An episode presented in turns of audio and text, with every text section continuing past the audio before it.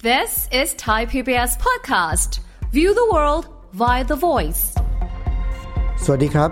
ผมวีรพงศ์ทวีศักดิ์ ดิฉันสุทธิราพรปรีเปรม และนี่คือสัญญกรรมความสุข รายการที่ฟังแล้วทำให้คุณมีความสุขมากขึ้น มีความทุกข์น้อยลง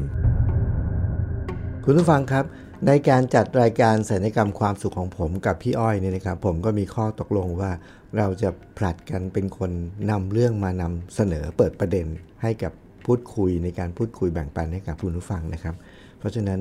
วันนี้เป็นหน้าที่เป็นคิวของพี่อ้อยนะครับ เรามาดูซิว่าพี่อ้อยจะมีอะไรมาชวนคุยครับ พี่อ้อยวันนี้จะมาชวนคุยเรื่องอะไรครับ ฉันขอสละสิทธิ์ อ้าว คุณผู้ฟังครับ คือเดี๋ยวนะครับ พี่อ้อยต้องฟังอีกทีนะครับ เราตกลงกันแล้วว่าเราจะสลับกันไม่ใช่เหรอครับ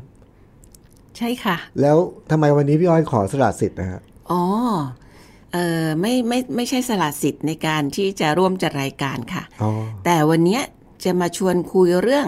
ขอสละสิทธิ์ค่ะ อ๋อโอ้โห คุณผู้ฟังครับ ตก ทำ ใจหมดเลย ทำผมตกใจหมดเลยนะถ้าเพราะว่าเตรียมกันมาว่าพี่อ้อยจะต้องเตรียมเรื่องมาแบ่งปัน แล้วอยู่ดีๆมาขอสละสิทธิ์นี่แล้วผมจะไปยังไงต่อล่ะใช่ไหม ค่ะ อ๋อวันนี้ไม่ได้ขอสละสิทธิ์นะ ค่ะ แต่มาชวนคุยเรื่องขอฉันขอสละสิทธิ์อ๋อ ค่ะ มันมันน่าสนใจมากครับพี่อ้อยแสดงว่าคุณผู้ฟังครับ แสดงว่าพี่อ้อยต้องไปเจออะไรมาแน่ ใช่ ๆแล้วทำให้เกิดเปิดประเด็นขึ้นมาว่า ฉันขอสละสิทธิ์ ใช่ค่ะ แต่ผมสงสัยครับพี่อ้อย ค่ะ สละสิทธิ์เนี่ยปกติถ้าเราพูดถึงเราสละสิทธิ์นะ ค่ะ แสดงว่าเราจะต้องเรามีสิทธิ์ เรามีสิทธิ์แต่เรา แต่เรา เสียสละ เสียสละ ใช่ แสดงว่ามันเป็นสิทธิ์ของเราสมมุติว่า ผมมีสิทธิ์ที่จะได้อ่าดื่มน้ำแก้วนี้ อืม สละสิทธิ์ก็แค่ก็หมายความว่าผมก็ไม่ได้ดื่ม ใช่ค่ะ น้ำแก้วนี้ ใช่ค่ะ แสดงว่าผมเสียดิ ค่ะ ใช่ไหมแล้วแล้วมันจะดียังไงก็ขอสละสิทธิ์ อืมค่ะเอ่อในมุมของที่จะชวนคุยวันนี้นะคะ จะเป็นการสละสิทธิ์ที่หลายคนคิดว่าเป็นสิทธิ์ที่ตัวเองใช้ได้นะคะ แต่ว่าถ้าสละสิทธิ์แล้ว สถานการณ์ ความสัมพันธ์ เรื่องราวต่างๆ จะดีกว่าดีขึ้น อ๋อ นะคะ เอ๊ะก่อนที่จะไปถึงรายละเอียดกัน ฮะ เออคุณผู้ฟังหรือพี่วี มองว่ามีสิทธิ์อะไรบ้างที่เราควรสละสิทธิ์ เออมีไหมอ่ะนึก ตอนนี้ยังนึกไม่ออกเลยนะ เพราะว่ามันมีความรู้สึกว่าถ้าเราสละสิทธิ์แล้วเราเสีย อืมใช่ แต่เมื่อกี้ฟังดูเหมือนพี่อ้อยบอกว่า มันเป็นการสละสิทธิ์ที่ไม่ได้เสียอะไร ใช่ แต่ ค่ะ กลับได้ด้วย กลับได้ได้ภาพรวมที่ดีขึ้น อ่านั่นน่ะสิก็เลยงงมันมีไหมอ่ะ ค่ะ จริงๆถ้าคนมองว่าฉันมีสิทธิ์ในการออกความเห็น อืม ฉันมีสิทธิ์ที่จะใช้อารมณ์ความรู้สึก ฉันมีสิทธิ์ที่จะพูดบางเรื่อง อ่า อะไรอย่างเงี้ย อ่า อันนี้คือคือในมุมของของตัวเราเนาะมองออกไปว่าเนี่ยสิทธิ์เนี่ยฉันมี เพราะฉะนั้นถ้าสมมุติว่าคุณทำไม่ถูกฉันก็มีสิทธิ์จะบอกคุณว่ามันมันไม่ใช่ อ๋อ อ่าอย่าทำอะไรประมาณนี้ค่ะ ซึ่งเรื่องราวพวกเนี้ยมันอยู่ในชีวิตประจำวัน เยอะแยะไปหมดเลยอะ อืม ถ้าเมื่อไหร่มีเรากับอีกหนึ่งคนขึ้นขึ้นมาแล้วเนี่ อื ย มอืม สิทธิ มันจะเกิดขึ้นมา แล้วเราก็จะบอกว่าฉันจะนี่ฉันจะนู่น ฝั่งนู้นก็เช่นเดียวกัน อ่า เขาก็มีสิทธิ์ของเขา อ่า เขาก็จะนี่จะนู่น แต่ไอ้สิทธิ์ที่ใช้เนี่ยมันไม่ไปในทางเดียวกัน อ่า มันก็จะขัดแย้งเกิดเรื่องราวที่ที่ไม่ควรเกิดขึ้น หยุมหยิ้มทั้งวันไปหมดเลย เออ ค่ะ เออแล้วกลายมันเป็นว่าพอเราสละสิทธิ์ที่เรามีบางอย่าง ค่ะ กลายเป็นสถานการณ์โดยรวมมันดีขึ้น ใช่ค่ะ แวบหนึ่งตอนนี้เลยพี่อ้อย ค่ะ ผมนึกถึงอะไรรู้ไหม ค่ะ ผมนึกถึงคลิปคลิปหนึ่งที่ผมเพิ่งเห็นเมื่อสองสามวันที่ผ่านมา ค่ะ เป็นผู้หญิงคนหนึ่งขี่มอเตอร์ไซค์ ค่ะ ก็ขี่มอเตอร์ไซค์มาเสร็จแล้วเขาไม่ได้ใส่หมวกกันน็อก อ่า แล้วก็เอาหมวกกันน็อกเนี่ยวางไว้ที่ตะกร้าหน้ารถ ค่ะค่ะ ก็ขับมาเรื่อยๆเนี่ยปรากฏว่าเจอตำรวจ เจอตำรวจตำรวจก็โบกเลยครับ ค่ะ ทีนี้พอเจอตำรวจตำรวจก็โบกปุ๊บเนี่ยตำรวจเนี่ยมีสิทธิ์โบกไหม มีสิทธิ์อยู่แล้ว เออเพราะว่าอันนี้เป็น ห สิท น้า ธิ์เลย ที่ด้วย เป็นหน้าที่ด้วย ใช่ แล้วเป็น ไม่ สิท ใช่ ธิ์ของ แค่ ตำ สิทธิ์ เออ ใช่ แล้วพอตำรวจเขาโบกเสร็จปุ๊บ ค่ะ คุณทำผิดกฎหมาย อืม ตำรวจเขามีสิทธิ์ที่จะลงโทษหรือปรับคุณไหม ใช่มีสิทธิ์ค่ะ ก็มีสิทธิ์ ค่ะ มันโต้เถียงไม่ได้เลยอะ ใช่ แต่พอพี่อ้อยพูดถึงปุ๊บ เอ๊ะผมก็นึกมีไหมอะที่เราสละสิทธิ์แล้วแต่กลายเป็นว่าภาพรวมเราได้ อืม ปรากฏว่าในคลิปนั้นน่ะ ค่ะ ตำรวจเขาเรียก ค่ะ เรียกปุ๊บ แล้วเขาก็ชี้ไปที่หมวกกันน็อกทำไมมันมันอยู่ตรงนี้ ค่ะ ทำไมไม่อยู่ที่หัว ค่ะ นะเขาก็แม่ค้าก็คือคลิปไม่มีเสียงนะ ค่ะ แต่เขาก็คงจะแบบแก้ตัวอะไรก็ตามทีอ่ะ ค่ะ ตำรวจก็แทนที่จะปรับแทนที่จะอะไรอย่างเงี้ย ค่ะ เขาก็หยิบหมวกกันน็อกเนี่ย คือเขาสละสิทธิ์ อ่า ที่เขามีที่จะทำหน้าที่เขา จะปรับ คือต้องจับต้องปรับ ค่ะ แต่ว่าเขาสละสิทธิ์นี้ แล้วเขาก็หยิบหมวกกันน็อกเนี่ย ค่ะ ยื่นให้แม่ค้าแล้วก็ชี้บอกว่า ใส่ซะ อืม น่ารัก แม่ค้าก็ ะ ใส่ใส่เสร็จก็ยิ้ม แล้วก็ก็แล้วก็บอกวันหลังใส่นะ ใส่นะ เตือนเตือนแล้วก็บอกให้ไป ค่ะ พอมีคนเอาคลิปนี้มาเผยแพร่เนี่ย ภาพรวมของที่เรารู้สึกเนี่ยเรารู้สึกดี ดีมาก แล้วผมก็เชื่อว่าตำรวจที่สละสิทธิ์ที่จะที่เรามีอะที่เขามีที่จะแบบต้องปรับต้องอะไรอย่างเงี้ยนะ ค่ะ ค่ะ เขาสละสิทธิ์นี้ แล้วเขาก็มาแค่เปลี่ยนเป็นตักเตือน ค่ะ แล้ว ก็ ก็เลย ก็มองว่าอย่างนี้ค่ะพี่วี อืม ถ้าสมมติว่ามันเป็นอ่าความผิดเล็กน้อยเป็นความผิดอ่าที่เขาเพิ่งเจอกันครั้งแรกเนี่ย อ่า เออก็โอเค อืม ก็อาจจะแบบใช้ ง่ายหน่อย อ่าใช้ใช้วิธีนี้นะคะในการเตือน ซึ่งซึ่งตัวเองมองว่า เอ๊ะมันเหมือนเป็นซอฟต์พาวเวอร์ป่ะ เออโอ้โหแหม คิดว่าอย่างนั้น ทัสมั เลยค่ะว่าเออถ้าสมมติว่าเราเราเอ่อมีเอ่อการที่ปฏิสัมพันธ์ด้วยดีกันแต่ครั้งแรกอะ อืม มันมันมันได้ใจมากกว่า อ่า เพราะฉะนั้นคนเนี้ยเชื่อว่าผู้หญิงคนเนี้ยครั้งต่อไปเขาจะใส่ละ อ่า แต่ถ้าสมมติจับปรับตั้งแต่ครั้งแรกเนี่ย ความรู้สึกไม่ดีมันจะเกิดขึ้น อืม ตอนนั้นเลย อืม ค่ะ แต่เคสอย่างเงี้ย ในมุมของพี่อ้อยที่ไปเจอมานี่ไปเจอพี่อ้อยไปเจอเรื่องอะไรมา ค่ะ ก็จริงๆแล้วเอออยากเล่าเรื่องหนึ่งนะคะ ซึ่งประทับใจมากมาก ๆ เลย เป็นเอ่อระยะเวลาเป็น 10 ปีเลยนะคะ ที่เราเอ่อเรื่องเรื่องเนี้ยเป็นระยะเวลายาวนานถึงเป็น 10 ปีเลย เพราะว่าตั้งแต่เป็นเรื่องของเฮียกับเจค่ะ อืมอืมอืม เฮียกับเจที่ขายก๋วยเตี๋ยวลูกชิ้นน้ำใส ฮะ อยู่แถวเอ่อสองซอยถัดจากบ้าน อ๋อ นะคะ เขาก็ขายเนี่ยมาเป็นโอ้โหเป็นสิบสิบปีตั้งแต่ลูกเล็ก ฮะ จนลูกจบมหาวิทยาลัย อื อื ม มสิ่งที่พี่อ้อยพบทุกครั้ง เพราะว่าก๋วยเตี๋ยวน้ำใสเนี่ยเป็นอะไรที่ชอบมาก แล้วก็เอ่ออะไรนะฟินทุกครั้ง แล้วเจ้าเนี้ยเขาจะน้ำเขาจะหอมหอมแบบบอกไม่ถูกว่าเขามีส่วนผสมอะไรแต่ว่า อืม น้ำหอมมากแล้วก็ลูกค้าเยอะมาก ไม่เคยแบบแน่นร้านทุกทุกครั้ง อืม นะคะอันเนี้ยตอนแรก ๆที่ทำเนี่ยร้านนี้เนี่ยเฮียเป็นคนทำเอง ฮะ นะคะก็เฮียก็เป็นคนลวกก๋วยเตี๋ยวนู่นนี่อะไรก็ว่าไป แล้วก็เจ๊เนี่ยเออเจ๊หรือว่าภรรยาของเฮียเนี่ย ครับ ก็เป็นคนช่วยเสิร์ฟช่วยรับออเดอร์อะไรก็ว่าเอ่อก็คือซัพพอร์ตสามีอะค่ะ แล้วก็มีลูกจ้างสักคนสองคน อืม ทีนี้เจ๊เนี่ยเขาจะมีบุคลิกภาพนิดนึงคือ จะนิ่ง ๆ ช้า ครับ ๆ ทุกครั้งที่เวลาไปทานก๋วยเตี๋ยวเจ้าเนี่ย จะได้ยินเสียงเฮียด่าเมีย อืม แทบจะแบบแต่จะเรียกว่าตลอดเวลาก็ได้ ฮะ ทำอะไรอยู่ชักช้ารู้เรื่องไหมนี่นั่นนู่นโอ้โหแบบเยอะค่ะ เยอะตลอดเวลา แต่แต่เจ๊เนี่ยนิ่ง อืม แล้วก็ทำหน้าที่ของตัวเองไปเรื่อยๆเรื่อยๆเรื่อย อืมอืม ๆไม่มีการโต้ตอบใด ๆ เลย อืมไม่อธิบายไม่เถียงไม่ย้อนไม่ ไม่เลย ออ แล้วก็ทำอ่ะลูกค้ามาก็รับอะไรอย่างเงี้ยนะคะ เออเออเออ พอเฮียทำก๋วยเตี๋ยวเสร็จก็ไปหยิบมาส่งอะไรอย่างเงี้ยไม่ไม่พูดอะไรเลย ฮะฮะ แล้วก็ไม่มีกิริยาที่ทำให้เรารู้สึกว่าไม่พอใจด้วยนะ อืม ตรงเนี้ยคือสิ่งที่ทึ่งมากในตัวเจ อืม ค่ะ แล้วแต่เฮียไม่เลิกด่า เออเออ เฮียก็ด่าอย่างนั้นแหละ ทุกวันเรื่อยๆเรื่อยๆมีมีเรื่องให้ด่าอยู่ตลอดเวลา ฮะ นะคะ แต่เวลาผ่านไปค่ะ พี่วี ครับ สิบปีประมาณนั้นเลย อืม คือเราไปทุกครั้งจะเจอเจอเจอ จนกระทั่งเฮียสิบปีอะเฮียเริ่มแก่ลงแล้ อื ว ม เราสังเกตเห็นค่ะ ฮะ ว่า เฮ้ยทำไมเฮียแบบเขาเรียกว่า เว้นระยะห่างในการด่า อ๋อ ออกไป น้อยลง น้อยลงเว้นวักไป ครับ จนสุดท้ายผ่านไปค่ะ อืม ต่างคนต่างท ไม่มีเสียงด่าแล้ว ำไม่มีเสียงด่าแล้ว เออ มันเป็นบทพิสูจน์มากเลยว่า เจ๊อะเขาสละสิทธิ์ในการโต้ตอบ อืม พี่อ้อยนึกเลยว่า ถ้าสมมติว่าเฮียด่ามาคำหนึ่ง เออ เจ๊ตอบอีกคำหนึ่งมันจะเกิดอะไรขึ้นมะคะ โอ้โห มันโอ้โห นั่นแหละ ร้านนี้คงแบบไม่คงคงไม่มีใครอยากที่จะแบบเข้าเลยแม้ว่าจะอร่อย อืม แต่ความที่เจ๊เนี่ยเขาสละสิทธิ์ อืม ไม่โต้ตอบเลย อืมอืม และการไม่โต้ตอบของเขาว่าเชื่อว่าเขาบริหารจัดการอารมณ์ตัวเองได้ดีด้วย อืม เพราะเขาไม่มีสีหน้า หรือว่าปึงปังหรือว่าอะไรทั้งสิ้น อืมอืม แล้วสุดท้าย เฮียยอมแพ้ เออ หมดแรงด่า ค่ะ เพราะฉะนั้นการสละสิทธิ์ครั้งนี้ของเจ๊เนี่ยทำให้ได้หมดทุกคนเลย อืม คือสามีก็ไม่ต้องเหนื่อยด่า เออเออ ตัวเองก็ไม่ต้องเหนื่อยไปเถียง เออ ลูกค้าก็เบาหู เออ โอ้ดีหมดเลย ทำให้บรรยากาศในร้านก็ไม่ตึง ดี เครียดหนักขึ้นไปอีก ใช่ค่ะ อืม โอ้ประทับใจจนทุกวันนี้เลย โอ้นะอันนี้น่าสนใจมากพี่อ้อย เพราะว่าระหว่างที่ผมฟังพี่อ้อย แล้วผมก็จินตนาการไปนะว่า ค่ะ เฮียเนี่ยเขาก็ด่าเจ๊ไปเนี่ยด่าด่าสารพัดเรื่องเนี่ย ค่ะ สมมุติว่า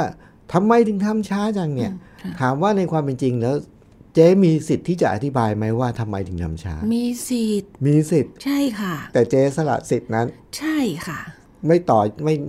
ไม่ไม่ต่อความยาวสาวความยืด ใช่ ปล่อยไว้ไม่เป็นไรอะเออ แล้วมีสิทธิ์จะโกรธด้วยเพราะว่า อ่า คือฉันก็ทำเต็มที่แล้วอะ เออเออ ก็ยังด่าอยู่ได้อะ เออ เออ ด่าทุกเรื่องไปหมดเนี่ย อืม ค่ะ อืมอืมโอ้โห อันนี้เป็นเป็นเรื่องที่สุดยอดมากแล้วผมชอบมากเลยก็คือ อันเนี้ยมันเป็นคำที่พี่อ้อยพูดบอกว่า เจ๊เขามีวิธีในการจัดการกับอารมณ์เขา ใช่ คือสิ่งนั้นเข้ามากระทบแล้วมันไม่ทำให้เขาขุ่นมัวเลย เขาก็ ใช่ ยัง ค่ะ คงนิ่งแสดงว่าเจ๊เขาต้องมีวิธีคิด ใช่ อันนี้อันนี้เชื่อว่าเป็นหลักเลย เพราะว่าถ้าพูดถึงคู่สามีภรรยาเนี่ย อืม โอ้เห็นแบบเยอะมากเลยอะค่ะ อ่าอ่า เถียงกันทั้งวัน สวนแน่นอน สวนแน่นอน แล้วเรื่องที่สวนเนี่ยมันเป็นเรื่องที่โอ้ยคือผ่านๆไปเฮ้อะ เออ ไม่ต้องไปเก็บไปอะไรมากมาย ครั้งที่แล้วเธอพูดแบบนี้ทำไมครั้งนี้เธอพูดแบบนี้ เธอพูดไม่เหมือนกัน เออเออเออ ะหรือบางที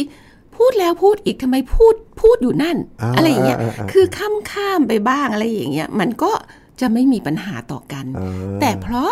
ไม่สละสิทธิ์เนี่ย เออ อ่ามันก็เลยทำให้เป็นเรื่อง แล้วก็เถียงกันเช้ายันเย็น เหนื่อยมากเลย ค่ะ พี่วี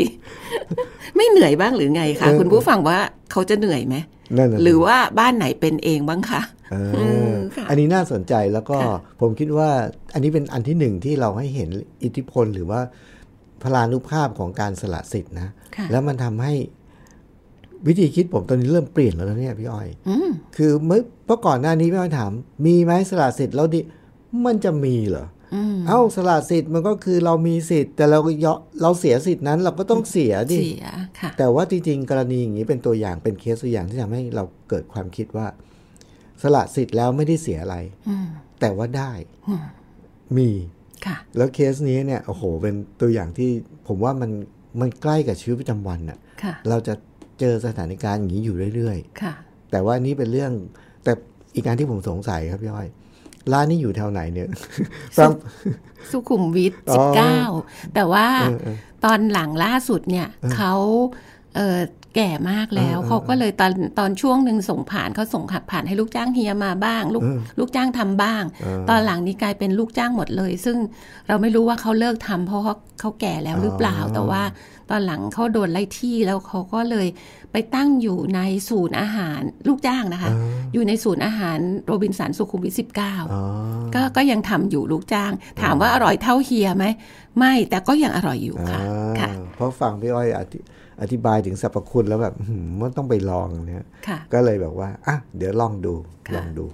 แต่ตอนนี้อันนี้เป็นเรื่องที่หนึ่งนะที่สละสิทธิ์แล้ว ผมว่ามันดีอ่ะ ค่ะ มันทำให้เห็นภาพรวมมวลรวมของชีวิตมันดีขึ้น ค่ะ นะแล้วก็ไม่ต้องเหนื่อย ค่ะ แล้วมี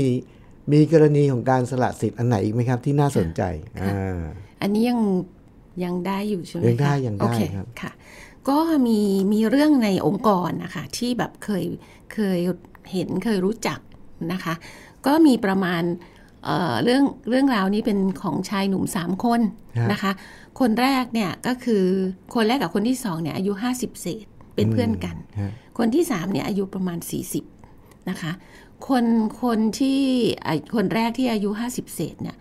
เอ่อเป็นคนที่จะบอกว่าเขาก็อยู่ในระดับระดับบริหารนี่แหละ ครับ แต่ว่าเขาจะมีเอ่อ mindset ที่ที่ค่อนข้างแคบ เวลาใครพูดอะไรที่ไม่อ่าไม่ใช่อย่างที่เขาคิดหรือว่า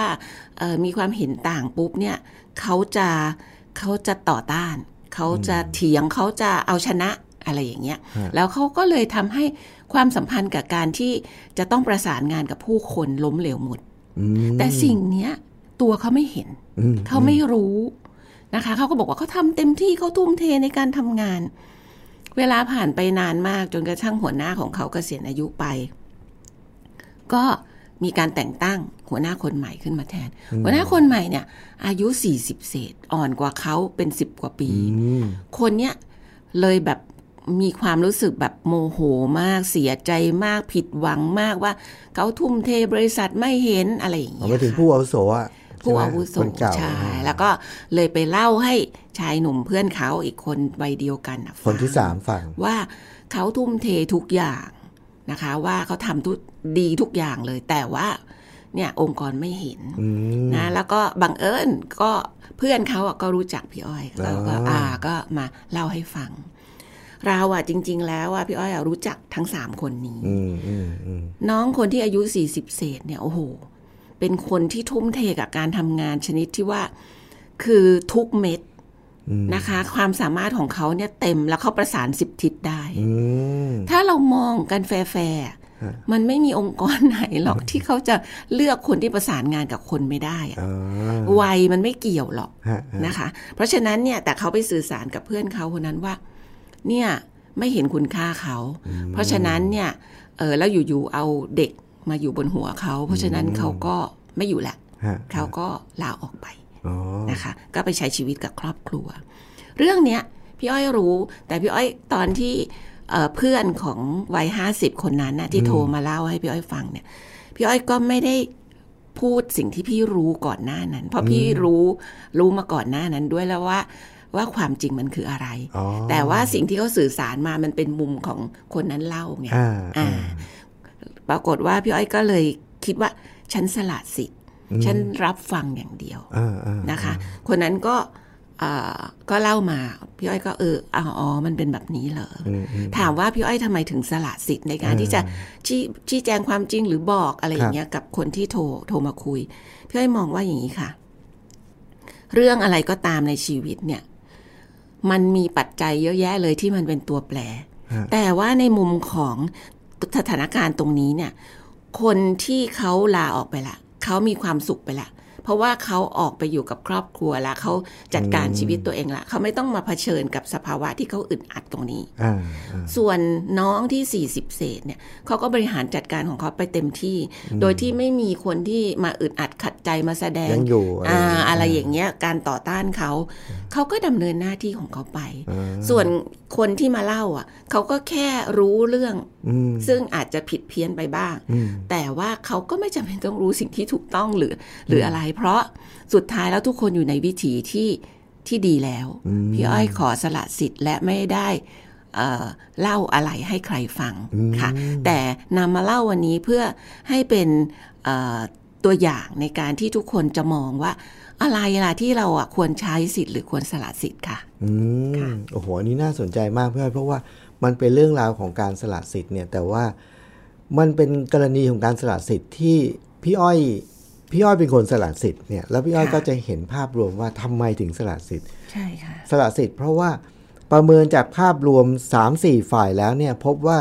สิ่งที่เรารู้เนี่ยถ้าเราพูดไปเนี่ย ค่ะ ผมก็ลังมองว่ามันเหมือนเป็นการเติมเชื้อไฟ ใช่ใช่ ใช่ไหมคือเรารู้ความจริง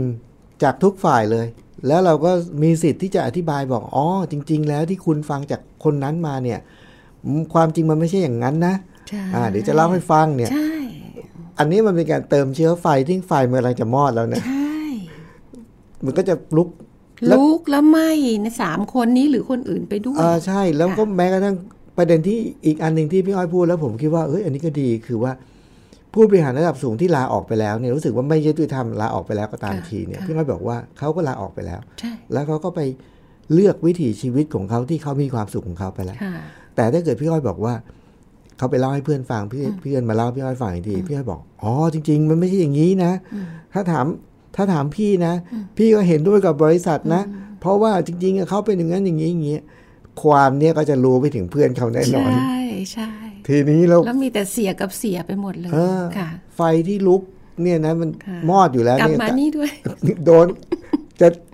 ต้องเข้าไปเป็นผู้มีส่วนร่วมในเหตุการณ์ด้วย ใช่ ใช่ไหมฮะ ค่ะ เพราะฉะนั้นแต่กรณีของพี่อ้อยเนี่ยผมคิดว่าน่าสนใจอีกอันหนึ่งก็คือว่า ค่ะ มันเป็นการสละสิทธิ์ที่พี่อ้อยแบบคิดพิจารณาอย่างไตร่ตรองรอบคอบ ค่ะ แล้วก็ประเมินสถานการณ์ว่าตอนนี้นะ มันมาถึงจุดนี้แล้วไฟมันมอดแล้วนะ ค่ะ อย่ากันนั้นเลย เราอย่าไปเติมเราอย่าไปเติมฟืนเลย ใช่ มันก็จะได้จบจบๆกันไป ค่ะ ก็ไม่จำเป็นที่จะต้องบอกความรู้ทั้งหมดหรือความจริงทั้งหมด ใช่ค่ะ บนท้ายผมนึกถึงนึกถึงอันหนึ่งครับ กรณีอย่างที่พี่อ้อยทำเนี่ย มันมีนักปราชญ์คนหนึ่งนะเขามีเขาเรียกว่าเป็นโซกราติสเนี่ยเขามีตัวกลันกรองสามชั้น อ๋อใช่ เนี่ย ใช่ ผมเคยเล่าเรื่องนี้แล้วในหลายกร ใช่ช ณี อบ นะ มากค่ะ แต่อันนี้เนี่ยมันมาเข้ากับกรณีนี้ด้วย อ๋อ เพราะว่าพอมีคนคนหนึ่งจะมาเล่าอะไรบางอย่างให้โซกราติสฟังอะโซกราติสก็ถามคำถามสามคำถาม ถามว่าเดี๋ยวนะ ไอ้เรื่องที่คุณจะเล่าเนี่ย มันเป็นเรื่องจริงหรือเปล่า เอ ใช่ อ ถ้าไม่จริงนี้จบเลยนะ ใช่ แต่กรณีอย่างพี่อ้อยเนี่ย เป็นเรื่องจริง ใช่ เออ พี่อ้อยมีสิทธิ์ที่จะพูดเพราะพี่อ้อยรู้ความจริงด้วยนะ ค่ะค่ะ อ่าข้อที่สองโซกราติสบอกว่าพอผ่านเรื่องหนึ่งไปได้ก็ไปเรื่องสองใช่ไหมเรื่องสองโซกราติสบอกว่า ถ้าอย่างนั้นเรื่องนี้เป็นเรื่องดีหรือเรื่องไม่ดี ใช่ ของพี่อ้อยกรณีอย่างนี้เป็นเรื่องดีหรือเรื่องไม่ดี จริง ๆ เป็นเรื่องไม่ดีค่ะ เป็นเรื่องไม่ดี ใช่ ไหม ค่ะ พอไม่ดีปุ๊บจบเหมือนกัน ใช่ ใช่ไหม ค่ะ แต่สมมุติว่าถ้าเป็นเรื่องดี ค่ะ ตัวกลันกรองที่สามจะมาทำหน้าที่อีก ค่ะ ก็คือเป็นเรื่องมีประโยชน์ไหม ใช่ ก็บอกว่า อ๋อในที่สุดก็มันไม่ได้มีประโยชน์อะไร ใช่ มีแต่จะทำให้ไฟลุกท่วมขึ้นมาอีก ใช่ อย่างเงี้ย ค่ะ เพราะฉะนั้นกรณีอย่างนี้เนี่ยผมผมชอบเพราะว่ามันเวลาที่ผมใช้ทฤษฎีของโซกราติสมาเนี่ยนะส่วนใหญ่เรื่องราวทั้งหมดจะไม่ผ่านแม้กระทั่งเกณฑ์ที่หนึ่ง ใช่ค่ะ แต่ของ ใช่ กรณีพี่อ้อยเนี่ยผ่านเกณฑ์หนึ่งนะ ค่ะค่ะ เออแต่ไม่ผ่านเกณฑ์สอง ใช่ ก็เลยไปไม่ถึงเกณฑ์สาม ใช่ค่ะ แต่ทั้งหลายทั้งมวลเนี่ยมันก็คืออะไรก็คือว่าสิ่งที่เราเจออะบางทีพอเราคิดอย่างรอบคอบแล้ว เราก็จะพบความจริงว่า อ๋อ ฉันสละสิทธิ์ ฉันสละสิทธิ์ที่จะไม่พูด ค่ะ ฉันจะละสละสิทธิ์ที่จะไม่โต้แย้ง ค่ะ ฉันสละสิทธิ์ที่จะไม่อธิบาย ค่ะ เพื่ออะไร เพื่อความสุขมวลรวมอะ ใช่ ของของตัวเราของผู้เกี่ยวข้องของใครต่อใครอะไรอย่างเงี้ยนะ ค่ะ เพราะฉะนั้นกลายเป็นว่าคุณผู้ฟังครับ วันนี้เนี่ย ผมได้มุมมองใหม่อันหนึ่งที่น่าสนใจมากจากพี่อ้อย ที่ตอนแรกที่ถามว่า ฉันขอสละสิทธิ์แล้วพี่อ้อยถามว่าไอ้การสละสิทธิ์แล้ว แล้วผลที่ได้กลับมาเป็นเรื่องดีที่ไม่ได้เรื่องเสียมีไหมตอนแรกนึกไม่ออก แต่ตอนนี้นึกได้เยอะมาก อ๋อค่ะ แล้วอยากจะชวนคุณผู้ฟังด้วยครับว่า ค่ะ คุณผู้ฟังลองสังเกตในชีวิต ว่ามีอะไรไหมที่เราบางครั้งเนี่ย เรายืนยันสิทธิ์ของเราแบบหัวชนฝาแล้วเป็นไงครับ ยืนยันสิทธิ์แบบหัวชนฝา พี่ค่อยรู้ไหมว่าจะเกิดอะไรขึ้น โอ้พังกันไป เอาหัวชนฝาก็หัวเจ็บอะ ใช่ใช่ ฝา ตัวเองด้วยนะ เจ็บอ่ะม นี่ไง ค่ะ ถ้าเกิดว่าเรายืนยันสิทธิ์แบบหัวชนฝานะแน่นอนฝาไม่ฝาไม่เคยเจ็บอยู่แล้ว เออเออ แต่หัวเราเนี่ยเจ็บ เพราะฉะนั้นตอนเนี้ยจะเป็นตอนหนึ่งที่กระตุกเราว่า การยืนยันสิทธิ์แบบหัวชนฝาเนี่ย หลายครั้งถ้าเรานิ่งแล้วเราสังเกตเราจะพบว่ามันไม่เกิดอะไรดีเลย แต่เราจะทำให้สถานการณ์โดยรวมมันดีขึ้น ถ้าบางครั้งเรารู้จักที่จะพูดคำนี้ครับ ฉันขอสละสิทธิ ค่ะ โอ้โห วันนี้สัญญกรรมความสุขนะครับ ก็พี่อ้อยบอกว่าขอสละสิทธิ์แต่ว่าได้มอบคุณค่าดีๆ มากมายให้เรานะครับ ก็พบกับเราวีรพงศ์ทวิศักดิ์นะครับ แล้วก็พี่อ้อยนะครับ ในรายการสัญญกรรมความสุขรายการที่จะมอบแง่คิดมุมมองที่ทำให้ชีวิตเรามีความสุขมากขึ้น แล้วก็มีความทุกข์น้อยลง วันนี้เราทั้งคู่ต้องลาไปก่อนนะครับ สวัสดีครับ สวัสดีค่ะ ติดตามรายการทางเว็บไซต์และแอปพลิเคชันของไทย PBS Podcast Spotify SoundCloud Google Podcast Apple Podcast และ YouTube Channel ไทย PBS Podcast